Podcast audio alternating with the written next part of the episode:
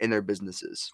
Yeah, two things. Uh, I'll double down on, on, some stuff I've been saying. Is one is just neglecting themselves, um, because again, your business is an extension of you, and if I'm not healthy, then my business will be affected by that. And so I find a lot of the guys I work with, they get in this place where like I'm working such long hours, I'm hustling for my business, I'm putting in the work, uh, but I'm neglecting my relationship with my wife, my kids, uh, and I find that, uh, or even just physical health, like I'm not having time to work out.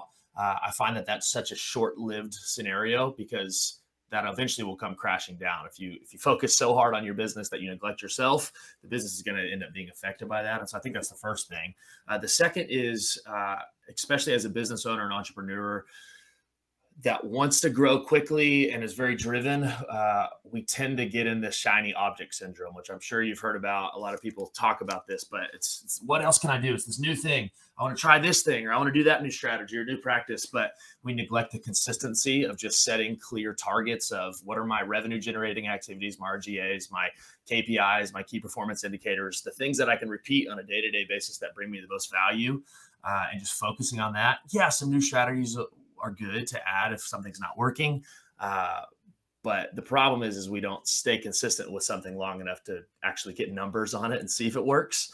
Uh, and so I think that those are the two biggest mistakes: are neglecting my own personal health and then trying to do a bunch of different things instead of just getting consistent with what I know works. Because that's not sexy. It's not exciting to just stay consistent and hit these clear targets every day. Uh, but that consistency over a long period of time is what really brings the business growth. Um, so I think those. Are well, I